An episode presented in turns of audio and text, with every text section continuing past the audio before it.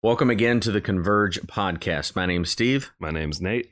and we're here to help you have a Christian worldview in a non Christian culture. Our hope is that these podcasts serve to aid you in finding the point where mission and doctrine meet to encourage you in your discipleship.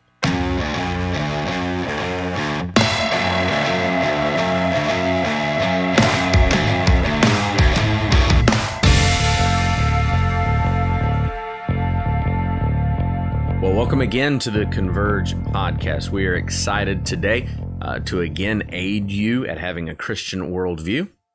in a non Christian culture. Um, what we want to talk about in this episode is the topic of make church planting great again. Absolutely. Absolutely. And so, where this kind of came from is uh, we have noticed and observed and have been talking about kind of between each other over the last few years a change in the tone, and not necessarily a good one, of how evangelicalism seems to be talking about church planting and overemphasizing, I would say, and I think you would agree with me, overemphasizing the difficulty and hardship and all the negative aspects that go along in church planting. Not denying that those exist at all, they do. But we just feel like there's this overwhelming bit of articles and discussion and conferences just about all the hardship of church planning. And the problem with that is uh, we want to be people who are encouraging church planting all the time, everywhere, as much as we possibly can be. And it seems like when all we're doing is talking about how hard church planting is and all the discouragement that can come along with it, and never emphasizing how great it can be, the joy that can be found in it, um, that you and I have found over the last decade, it is the best life I think we could possibly have dreamed to live. So grateful for the life God has given me.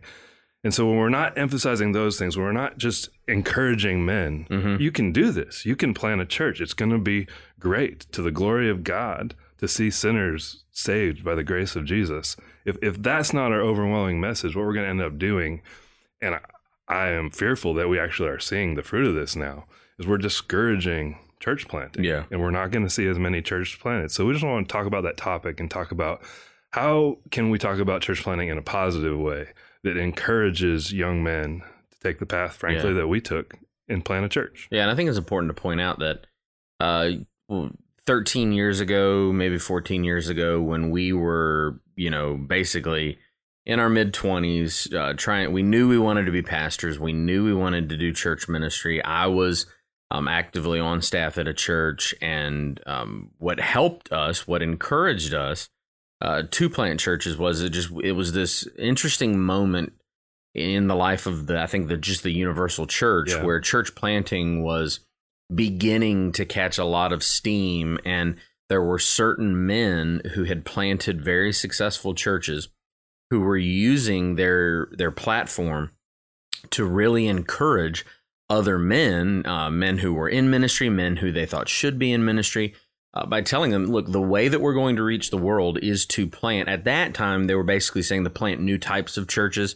Uh, we need to plant new churches. We're going to reach people. I know even in our, uh, specifically in our context and in our lives, there were men who had already planted churches and they were coming to teach at a collegiate level. And they encouraged many guys that were uh, in their 20s at the time to consider church planting. And what really gra- kind of helped us to gravitate towards it wasn't this constant focus on how hard church planting is, on how so many people are going to fail at church planting, but rather the point was eh, that this is something that you need to have vision for. And so Yeah. it was just this constant focus on guys casting vision for why churches needed to be planted, for how churches should be planted, and for God's movement in church planting.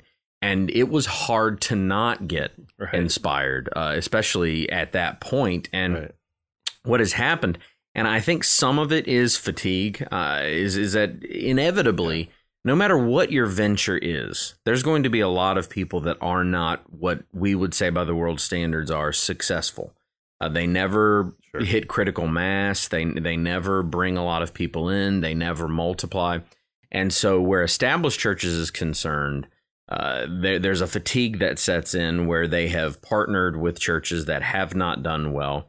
But I think there's also just a cultural shift where pessimism Yeah. is concerned and people are and this is my view people are overly pessimistic about the pitfalls uh, of more than just church planting it's bringing in all the pitfalls that people have of just the church in general all the pitfalls that people think are there for pastoral ministry at large and people worry about failure so much so that they're not willing to take the chance Yeah, you know, another thing I think has come into play here that we ought to talk about is this is the church, and I don't think I don't think people realize this one. Church buying into toxic masculinity a little bit oh yeah because we're so afraid of pastors that have abused their authority and just kind of been overly macho in how they present their ministry and like we're going to go get it, we're going to make this church and and real things that have happened that have not been good. And we're in in a reaction to that,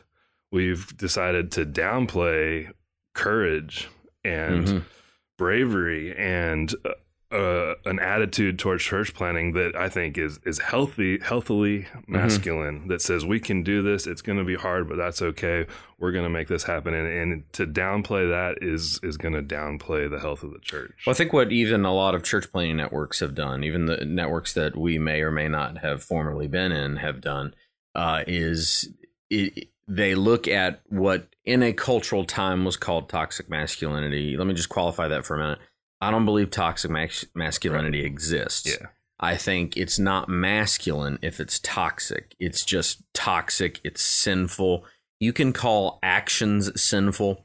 Uh, you can call attitudes sinful. You can look at specific leaders and say you have sinned.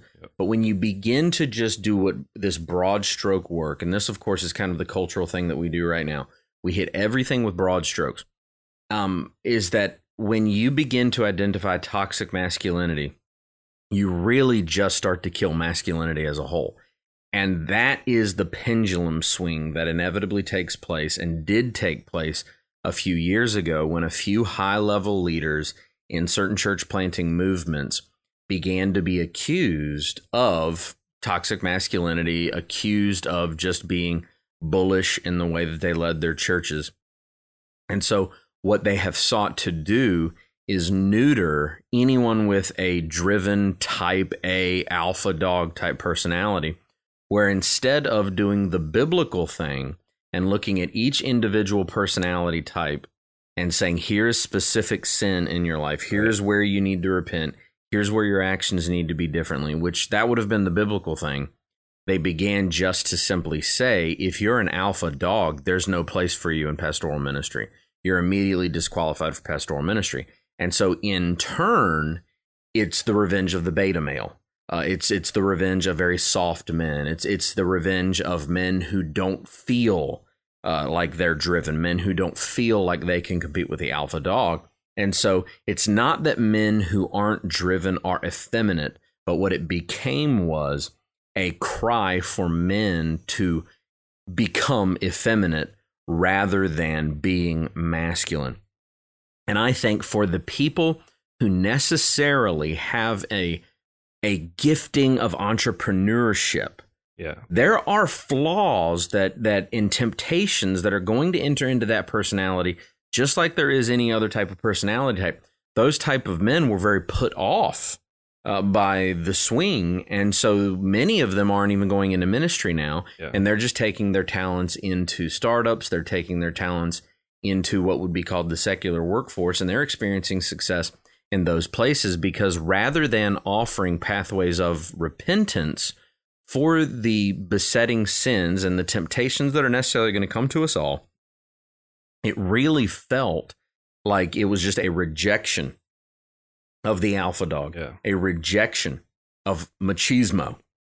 And again, there's nothing wrong with those things specifically. Actually, uh, the world has been saved many, many times uh, by men with machismo. You know, uh, we we we wouldn't have won certain wars throughout the history of the world without those men.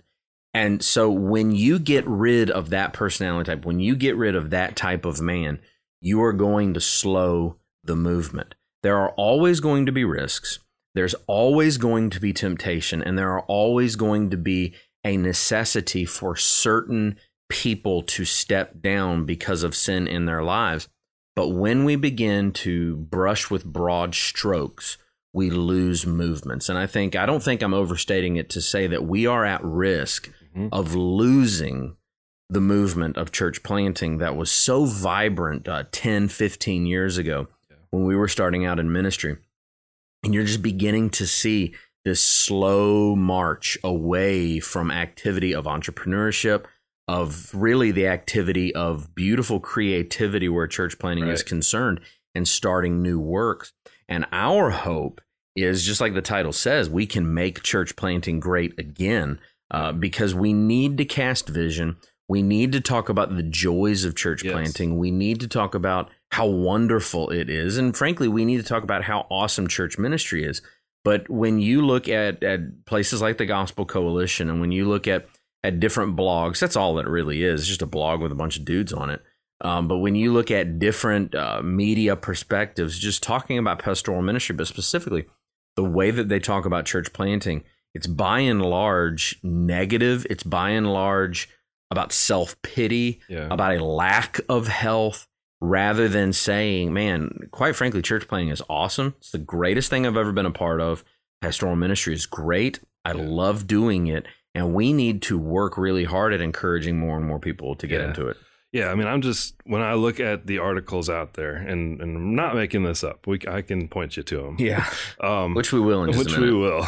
um, I'm just overwhelmed by the pessimism and by the just predominance of articles written to kind of downplay expectations of church planting. And there is some room, and we do this when we train church planters. Right. There is some room for setting realistic expectations. Uh, every young church planter that comes in thinks that after week three, they're going to have 500 people and a revival has broken out in the city, right? And you do need to Unless your sending church sends you with 500 people, that's not going to happen. That does happen. But uh, Every megachurch right. success story where they pretend Yeah. that the they, don't know how the Right. success happened. Malcolm Gladwell's done a great Yeah. job in in, in Outliers and Tipping Point to show that that's literally never true. There's always a story always behind reason. But success. if you're just an average guy starting out, it's not going to go like that. So that's a good expectation to temper.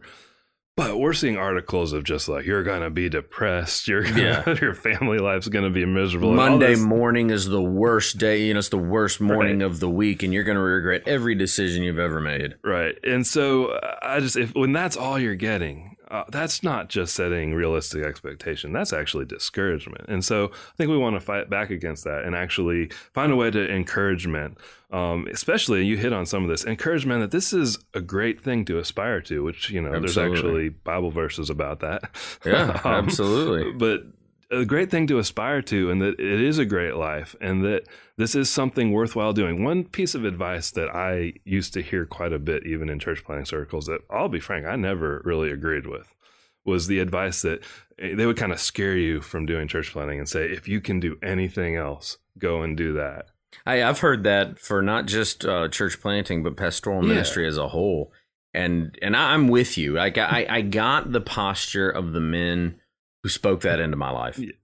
But um, there are a lot of things I could do. I mean, Yeah. the, there there are certain giftings that that is are required for pastoral ministry. There are certain abilities that specifically are required for entrepreneurship where church planting is concerned Yeah. that does lend itself to Yeah. success in other areas.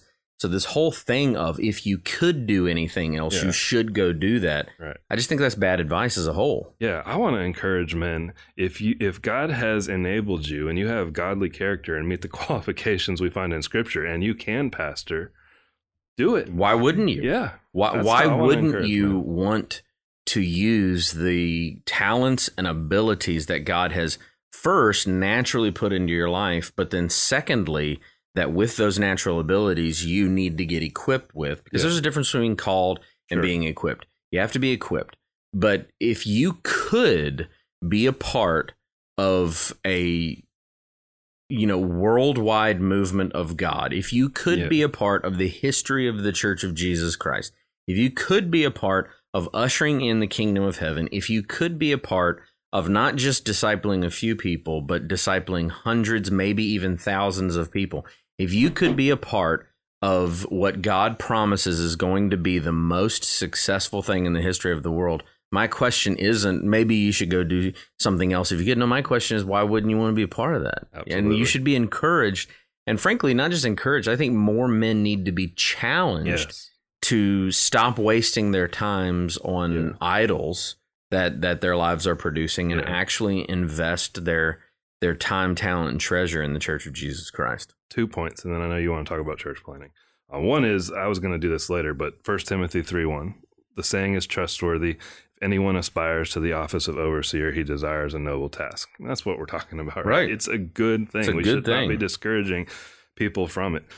Um, but yeah, we we want to inspire people, men, to be pastors because I think there is a misunderstanding. We need more pastors. Absolutely. There's, we don't have Uh, enough. Pe- Well, yeah, people leave the ministry all the time. Uh, Yeah. People walk away from ministry constantly.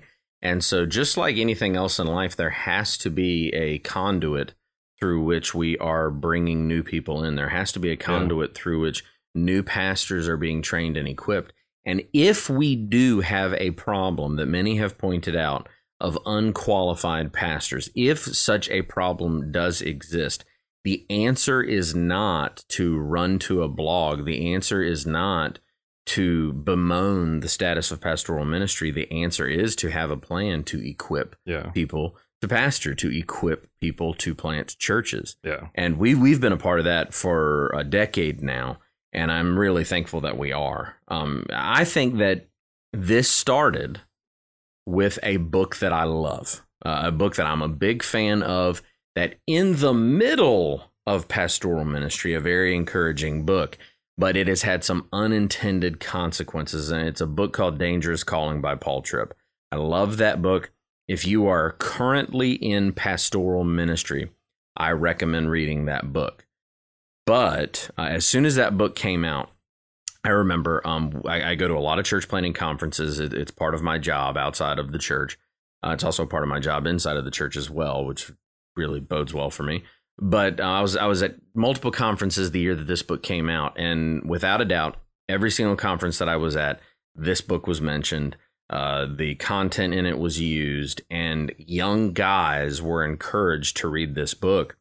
And I think what happened was this is a very hard uh, book on what it is like to be in pastoral ministry while you are struggling with sin, while you are struggling with expectations, just all of the weights that, uh, quite Sure. frankly, any successful endeavor is going to have. Right. Uh, and men were reading it, and it was scaring them out of ministry because it presented pastoral ministry with some reality of what takes place in ministry. But people read it and immediately decided, well, I'm not qualified for this. I can't handle this. I don't really want it in my life. And it has been used to form an attitude of self pity when in actuality, the objective of the book, even stated by Paul Tripp, is the opposite. Yeah. Uh, being, and I want to be honest about this, just like anything else in life, here's the thing I'm a member of the church, I'm a disciple of Jesus Christ. So everybody that's a disciple of Jesus Christ is on a lifetime journey of repentance, a lifetime journey of dealing with ego, a lifetime journey of dealing with unhealthy emotions. Everyone's on that path.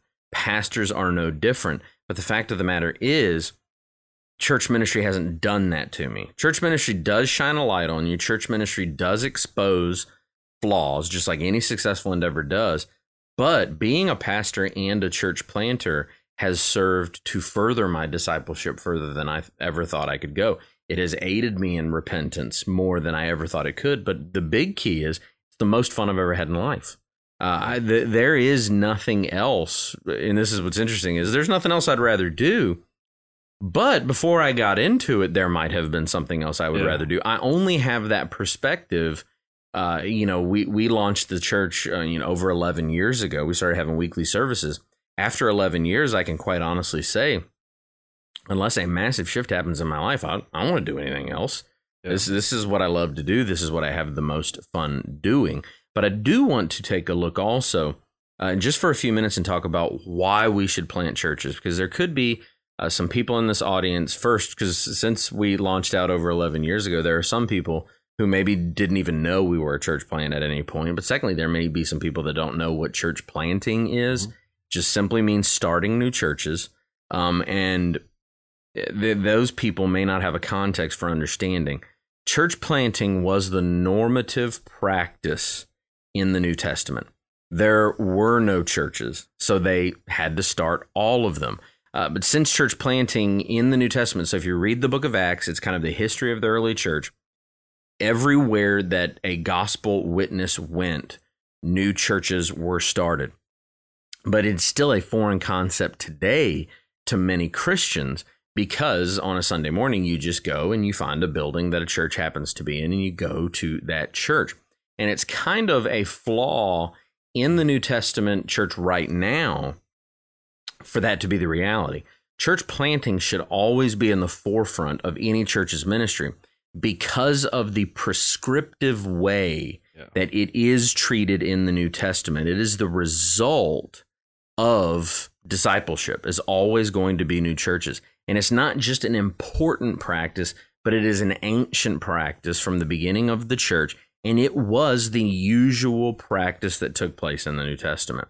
Uh, you know, uh, the Great Commission, go make disciples, inevitably leads to groups of people gathering together under the influence of a chief discipler to learn what it is to follow Jesus. In Acts chapter 14, uh, this is about you know the the journeys of the apostle Paul, and it said when they had preached the gospel to that city and made many disciples, they returned to Lystra and to Iconium and to Antioch, strengthening the souls of the disciples, encouraging them to continue in the faith, and saying that through many tribulations we must enter the kingdom of God. But note this: and when they had appointed elders for them in every church, with prayer and fasting, they committed them to the Lord in whom they had believed.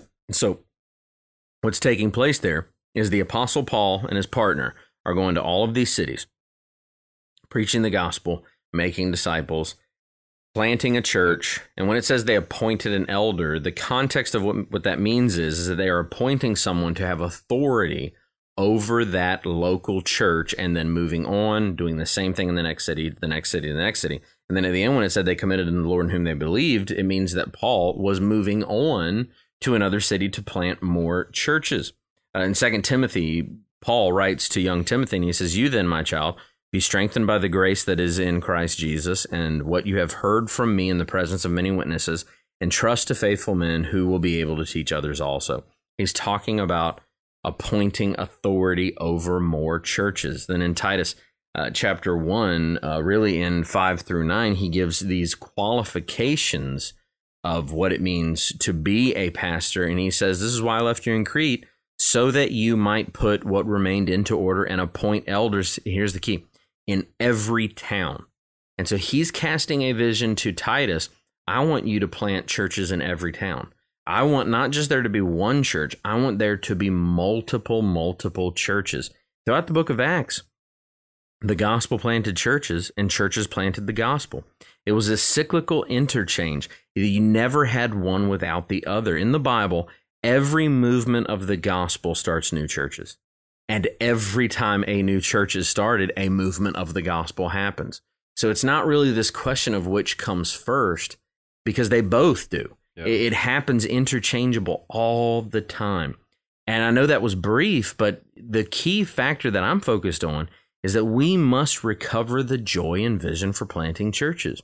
We must stop being discouraged because look, the fact of the matter is many of the guys that in, that we caught vision from, many of the guys that served as as our heroes in the faith many years ago, they have not aged well.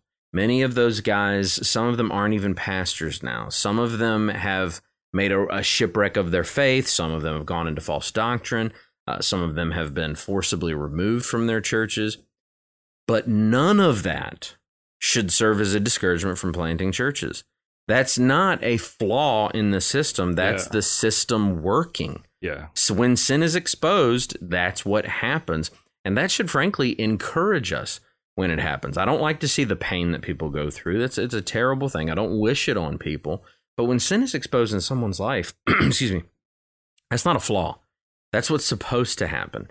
But our response to it oftentimes exposes the flaw of a lack of trust in the gospel to do the work that the gospel needs to do. Yeah. No, that's that's just it. Is if our response to personal failures mm-hmm. is to say, well, the system must be broken. that's just not always the case. I mean, there is room to reflect and say, is there some do part of our methods need to be evaluated? Of course, there's room for that, but that's always true.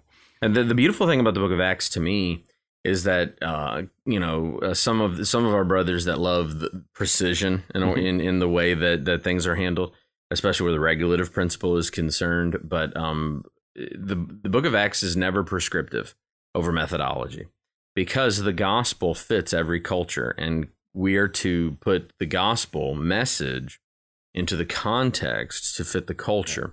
And so oftentimes our methods will change. The same methods that were used in 1980 are Right. not as successful now. Um, you know, the same methods that worked five years ago may not work as well right now. And so we must constantly be be kind of taking inventory of just how our methods are working, how things are going, so that we can shift, so that we can see how it goes, so that we can get better. But what many people do is, is they critique methods and use that criticism to just basically stop movements Yeah. and say, well, because we're not doing it right, we shouldn't do it at all. And I think that's a legalism that has to be exposed. People are going to have flawed ideas that are going to blow up and never work. Yeah. But people are also going to have great ideas that are going to blow up in the positive sense and make disciples who make disciples who make disciples. Yeah. And when it comes to those those areas where the Bible is not prescriptive and Yeah. it does allow for that beautiful uh, liberty that we have in the Holy Spirit, that beautiful freedom that we have in the Holy Spirit to create and to do new things, we need to be more comfortable with risks. Yeah. we need to be more comfortable with it. When it does fail, it of course is going to naturally discourage us, but it should not discourage us out of trying new things. Yep. We've got to get out of this mentality that when something doesn't work or when something was working and then it just Yeah. tanks like the Titanic, then we need to stop saying, well, then, you know, we need to slow down and not do as much. We don't need to be less aggressive. We need to be more aggressive. We don't need less men. We need more men. Uh, and we don't need people to have this precision mentality where every condition has to be absolutely perfect before they get in the game. Uh, you, if you have that mentality, you will never get in the game. I, I was nowhere near as prepared Right. 11 years ago as I am right now, Right. and that that's a beautiful growth that that we've had that I've experienced. But I'm glad I did it 11 years Yeah. ago because if I had waited until I was as prepared as I am right now, I would have never done Never anything got- and we never got there. nor would I be as prepared as I am right Yeah. now because there is some growth, there is some maturity, there is some something to be said about doing something, Yeah. and that's how you grow. It's like those people that you can't get uh, to make a disciple because they don't think that they're ready to make a disciple. And the, the fact of the matter is, number one, you're more ready than you realize. Number two, you're never going to be ready until you get onto the field of play, until you Yeah. get into the game, until you get off of the bleachers and you start doing something. Maturity comes through practice. Maturity comes through putting your faith into practice and actually doing something with it. Yeah, you cannot completely mitigate against the risk in church planting. And Yeah. in trying to do that, we are going to hamper and slow down the church planting movement. So that's Yeah. a good summary of what we're trying to say. Yeah, here. my, my my thing with with success and failure in church planting is, is that you equip people, and and this is what I've been doing with our state convention for a number of years. You equip people as much as you can, but you never remove all of the risk, nor should you. Yeah. Uh, God has designed us in this world to not have an omniscient perspective. God has designed us as people who aren't always going to know how things are going to turn out. And He wants us to, by faith, take steps of obedience to the scripture to see what God is going to do. I have seen many churches started that do not exist anymore over the last decade.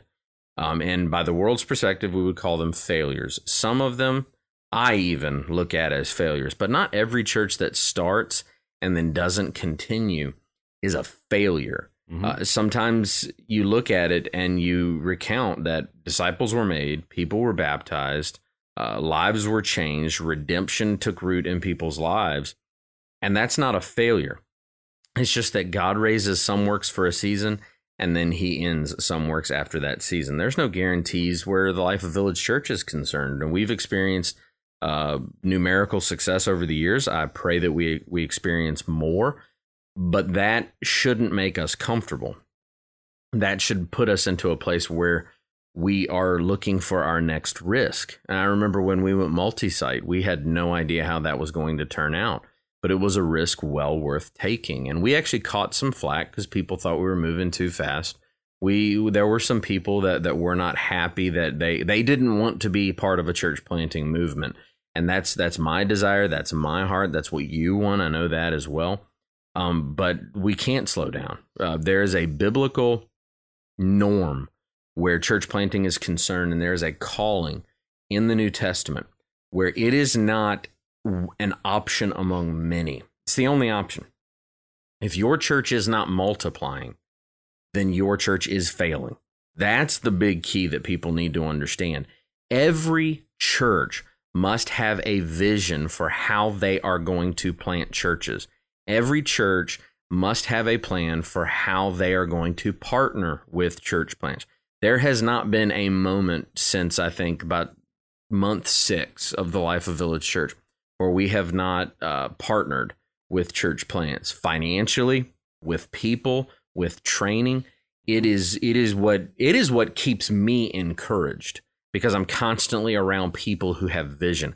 I'm constantly around people who are trying new things. Now, sometimes I look at those things that people want to try and I'm like, that's the worst idea I've ever heard but I love it when people prove me wrong. Yeah. I love it when a guy, a young guy, you know, a guy my age, I don't care, but when a guy comes to me and wants to get assessed where church planting is concerned, whether he's part of village or whether he's somewhere else, and he comes to me with this this vision for how they're going to do it, for where they're going to do it, for what their processes are going to look like. And I've had the conversations with you where I'm like, that's just a terrible idea. It's, it's not going to work. I don't I don't have any hope in it. Uh, and sometimes they walk away and they prove me right. Uh, sometimes they just crash and burn. But I love the guys who prove me wrong. I love it when somebody does something and I'm like, man, I did not think this would work, but it's great because the first thing is, is it gives me new ideas I can steal. Uh, mm-hmm. Uh, and and implement in our church, but it also it just it just keeps that fire of new.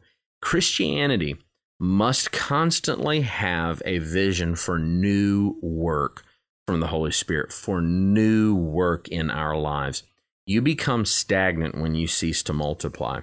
I think our state convention, we we have you know somewhere between uh, you know ten percent, maybe a little bit more than that, but I think it's less than twenty percent of churches that are involved in church planting, uh, partnering with church plants, and the churches that are not involved are missing out because I think sometimes they're afraid of budget, sometimes they're afraid of losing personnel, whatever the reason for not being involved in it is, your church is always going to be healthier when you're involved in church planting. Your church is always going to be healthier when you are partnering with another church, and your church is going to experience wonderful health when you are sending people out to start new works.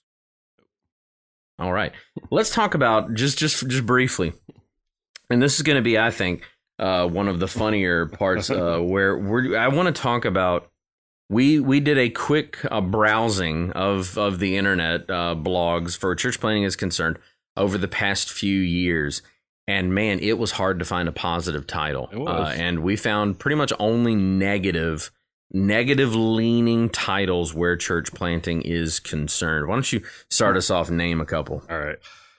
Three ways church planting will test your patience. And see, it's not that it's not true.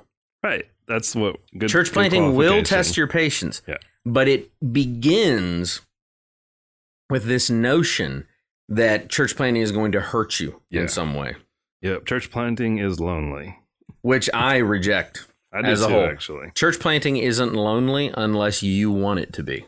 Uh, church planting has forced yep. so much community into my life, and this is where when you make a statement like that that is yeah. an objective statement. Yeah. church planting is lonely. I've also been told you know it's lonely at the top steve. Pastoral ministry is lonely. You're never as lonely as you as when you're successful things yeah. of that nature.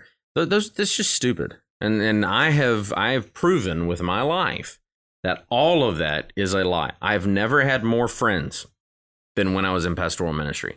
I've never had more friends than when i was planting churches I have more friends now than I have ever had in my life. I have men who I'm closer to than I've ever been closer in my life. Because here's one of the beautiful things when you have shared experience hmm with people, it brings you closer to them.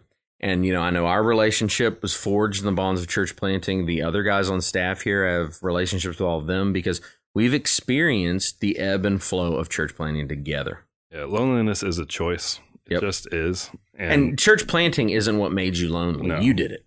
No. So own it and stop so it. a lot of these titles, and you alluded to it. Look, sometimes you'll dig in, and the content kind of tries to redeem the title. Sometimes it doesn't. The content's just terrible. But our point is just kind of why is this our forward face to the world? Because it's just all this negativity. I mean, there was one that was the worst time to plant a church, and then there's never a good time to plant a church. Well, how about is my favorite. My favorite thing is, yeah, my, there's never a good time to plant a church. And it's just you're starting, and I understand the Yeah, content. I know what they're going to say. I understand what he's saying. How about it's always a good time to plant It a church? is. There's never really a bad time saying. to plant That's a church. what the article ultimately is about. I think I think even now people would say, "Oh no, everything's closed right now." Right, and that's why it's a beautiful time to plant a church because if you have in-person gatherings, you're you're going to bring people in from out. those churches So that won't have meet. some courage. Uh, church, why church planting success and it puts success in quotes is Yeah. Oh my goodness, that was one where the content was bad. The content of that article was really, really bad. Yeah, Uh, church planting and the idol of immediacy. And again, some of the content was helpful, but when you start with that perspective, you're painting church planters as people who aren't as as healthy as these established churches overwrought with bureaucracy and Yeah. committees who never want to do anything new who want to wait years and years before they will ever do a new ministry in their church. Church planting does not idolize immediacy. Church planting cuts through all of the nonsense that most established churches have. And i can tell you this from experience. I worked at a couple of established churches, and as one of the reasons that I got into church planting is because I was tired of the red tape. I was tired of having to deal with committee after committee after committee uh, for them to not make a decision and push that decision to the next board meeting and make me wait months and months and months. I remember one time at an established church, all I wanted to do was buy a TV for the youth ministry. I had to wait months before I could get an answer on just buying one television. Uh, church planting is a beautiful uh, way to cut through bureaucracy and get just old, stale committees to stop lording authority over the lives of pastors. Uh, you know, uh, here's here's one uh, that we can unpack. Um, when church planting harms the city. yeah, that ugh, that was a bad one. That's more recent. Yeah, yeah, it, that is, And- I, I would say, by and Yeah. large, there's not much in that article that I approve of. I think Yeah. pretty much everything in that article I reject because it brings, uh, and this is a tribe that we've walked in, it brings this mentality um, that any time that a city or an urban area gets better, that it's bad. Yeah, and that is such a contradiction uh, that that it's it's not even worth your time to consider. You should plant a church anywhere, everywhere, every culture, and by God's grace, if your church improves the economics of a city, you have made that city more righteous. You Yeah. have not made that city unrighteous. You have not brought, and this is where critical theory It has was, yeah. really brutalized church planting right Yeah. now, where we are actually saying that if we improve the economic status by having uh, young middle class people move into a city to do a missionary work, then we have bec- we have come in as oppressors. yeah. I reject that wholesale, and I think it's stupid. Yeah, that that was what that was about. This is just this article is not so bad, but it's just the category of the article. Why church planting is so hard. yes, eh, it is Yeah, hard, but we, but Anything anything that's worth doing is going to be difficult. There you go. And we need to inspire men that it's worth doing, not talk about why it's so hard. And You're so- hard pressed to find title. an. You're hard pressed to find an article that says church planting is awesome. right, that, yeah. The fact of the matter the is, we have, and here's the thing: we have less churches per capita than we have ever had in the Yeah. history of the United Yeah. States. Whereas at one time we had one church for every hundred people in this country. Now, uh, I think the last time I saw it, we have one church for every ten thousand people Yeah. in this country. Yeah. If every person in the county that we're in decided this Sunday morning that they wanted to go hear about Jesus at a local church, which by that way, that is evangelism Yep. um, that we could not We cannot fit them all. Yep. Here's another one in that category.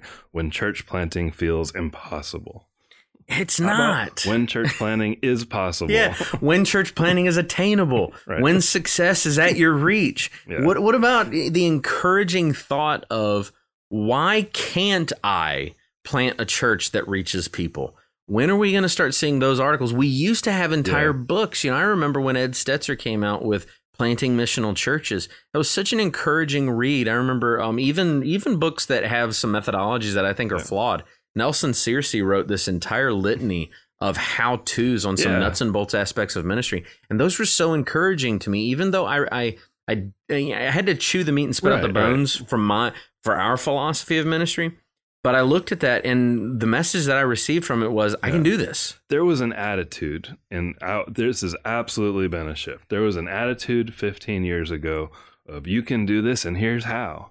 Now, was there some naivety in that? course. of course, there was. I mean, but, I'll here's the thing: that. who who what young entrepreneur Yeah. isn't naive? Yeah, And why why Right. do we act like being naive is the worst thing you could possibly be? Some of the most creative things that have ever been brought Yeah. to the table table for the church, but also just for the world in general, was brought to the table by a very young, very Yeah. naive person who who didn't get a lot of things, but they Yeah. still succeeded. here's one that's more serious, and this was from a very prominent real organization. Why Jesus never commanded us to plant churches, and what- That's that statement is literally Yeah. false. That, That- statement is a lie. that is the whole movement of we just need to be disciple makers and see what happens, and kind of anti-organization, anti-pastoral leadership.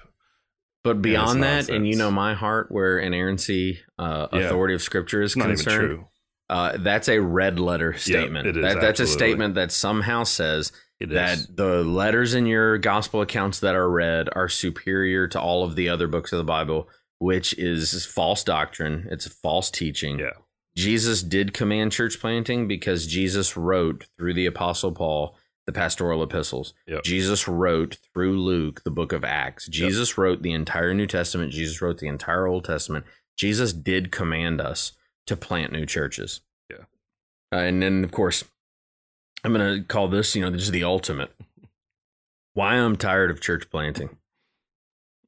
No, If you're tired of church planting, you're doing it wrong. stop it. I'm not tired of church planting. I've got Yeah. this amazing privilege a few times a year where I will gather to teach and assess church planters for an entire weekend. And it's the greatest honor, it's the greatest privilege. And the awesome thing about it for me is is that it helps me never get tired of church planting because I'm hearing fresh vision, I'm hearing a fresh perspective, I'm hearing from people that want to plant more churches. The people that are tired of church planting are the people that are embracing stupid philosophies of ministry. And it's it it it is egotistical too, because it's this whole mentality that I've done something and I've succeeded at it and I've been pretty good at it, but no one should either A, no one should do it the way that I did it. Yeah. I hate that. If Yeah. you succeeded, then people probably should do it the way that you did it. And I would, I would be the first person to tell you, I think more people should do it the way we did it. Uh, we, I think we did a pretty good job. And but then beyond that, it also comes from this mentality, I think, of a lack of control. Some church planters and some pastors get themselves into this unhealthy zone where they truly believe other people are incapable of accomplishing what they accomplished. Yeah. And since it's not them going to plant the church, then those other people are going to fail. That is arrogant.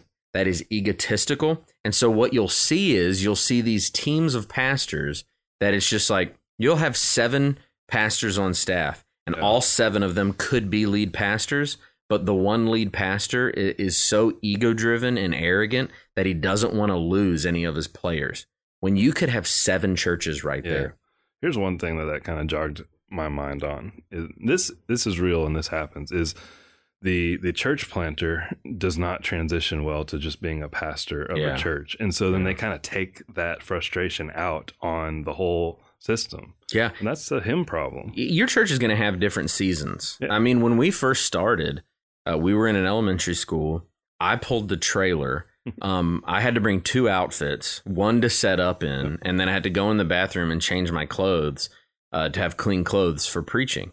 um, we're not in that season anymore. We're, we're in a season now where we are trying to train other guys Yeah. where leadership is concerned, and we are trying. We are making disciples in a more of not an. I don't want to call us an established church, but in some sense we are. Yeah. And so we're in a different season, and I think some guys don't want to grow up. Yeah. They Yeah. don't want to mature. You should not be the same person at 40 that you are at 25. Right. You should be a better version of yourself when you are 40 versus 25. Yeah, you've got to learn how to enjoy that growing up and not, I mean, yeah, it's not exciting and new and fresh like it was those first few years, but it's better in a whole lot of other ways. yeah, it's You need to learn to enjoy that. It's wonderful. It's Right. wonderful that I can uh, just get up on Sunday mornings, get dressed, preach in that one outfit, and not change until I'm done. It Yeah. is, is a wonderful progression. We, you know, it's just it's a beautiful thing. Also, uh, when you get to a place where you can watch other guys Yeah. do ministry. Yeah. Uh, sometimes I don't think people understand um, when it comes to Sunday mornings. I only preach. That that's that, that's what I do on Sunday mornings, and so other people, uh, you know, set chairs, move chairs, you know, move tables. And if given the opportunity, I won't do any of that. I will get someone else to do it. But it's because I'm in a new season and I shouldn't do things because when I try to do everything, I'm robbing someone else of serving the Lord. hmm And that's the last thing that I want to do. I don't want to be so arrogant about ministry that I have to pretend that it's it's built on me, it's based on me. Yeah. And the fact that we have dozens and dozens of people that serve here, help here, build this, uh, I think that is what success is. Yeah. That that's why I'm not tired of church planting. I'm excited about the next church that we plant. You know, we're planting. We're in year two of a campus. Uh, we're in really year like one ish of of uh, planter that we sent KJ Washington to uh, Waynesboro, Virginia, with New Valley Church, and I'm excited about when's the next one. Yeah. That that's always my mentality. Yeah. And we we have got to get to a place where we enjoy that. Yeah. If you don't enjoy your life as a pastor, Yeah. it doesn't and here's the thing most people think if you if you don't enjoy the being a pastor you should do something else yeah. actually if you don't enjoy your life as a pastor you probably just need to fix two or three things in your Right. life that are wrong Right. And you so that you can excel as a pastor Right. it's not being a pastor that's the problem it's either a rhythm that you have set in your Yeah. life where you have an unhealthy rhythm Yeah. or it could be sin that you need to repent of Yeah. I think that's a good place to kind of focus in on and, and end this episode. I won't read the titles, but there are a lot of articles about church planting that focus on the pain of pastoral ministry and the emotional toll of pastoral ministry and just on and on and on with just all the criticism that you receive and all the negativity and all this stuff. And there's truth to all of that, Mhm. and all of that is real. But um, a lot of that is is the pastor's responsibility to um, control their inner life in a proper way and to have healthy relationships and healthy Right. outlets for processing those things. And and if you're not, yeah, you're going to struggle. But I don't I don't think our answer should be we just need to pre- and this is what i see happening. We need to prepare these young guys with all the pain they're going to face and all the the toil they're going to go through. Our answer should be here's how to be healthy. Yeah. Like that's what we need to be doing and to to give a vision for and you can be. Because i mean this is what one big thing we're trying to say is we love being pastors. I love it. It's a great life. Are there criticisms? Yeah. I mean are are there things There are hard- there are to hard days. of course. Yeah. But two things I would say. One, same's true when you're not a pastor. And I really think it is arrogant of pastors to to treat um, guys who are, are doing ministry in the church, but they're not pastors, and to act like they don't face some of those things too. I mean, they do. And, and there's Oh, other yeah. hard things that people that are just whatever job you have comes with it a set of hard things that you need to deal with. So a little bit of it is kind of man up and deal with it. But then another aspect of it is and we have the resources and, and, and strength in scripture and through the relationships in the church to deal with those hard things in a way that doesn't sideline us, doesn't cause us to burn out. I, I can say in all honesty, I'm nowhere near burnout.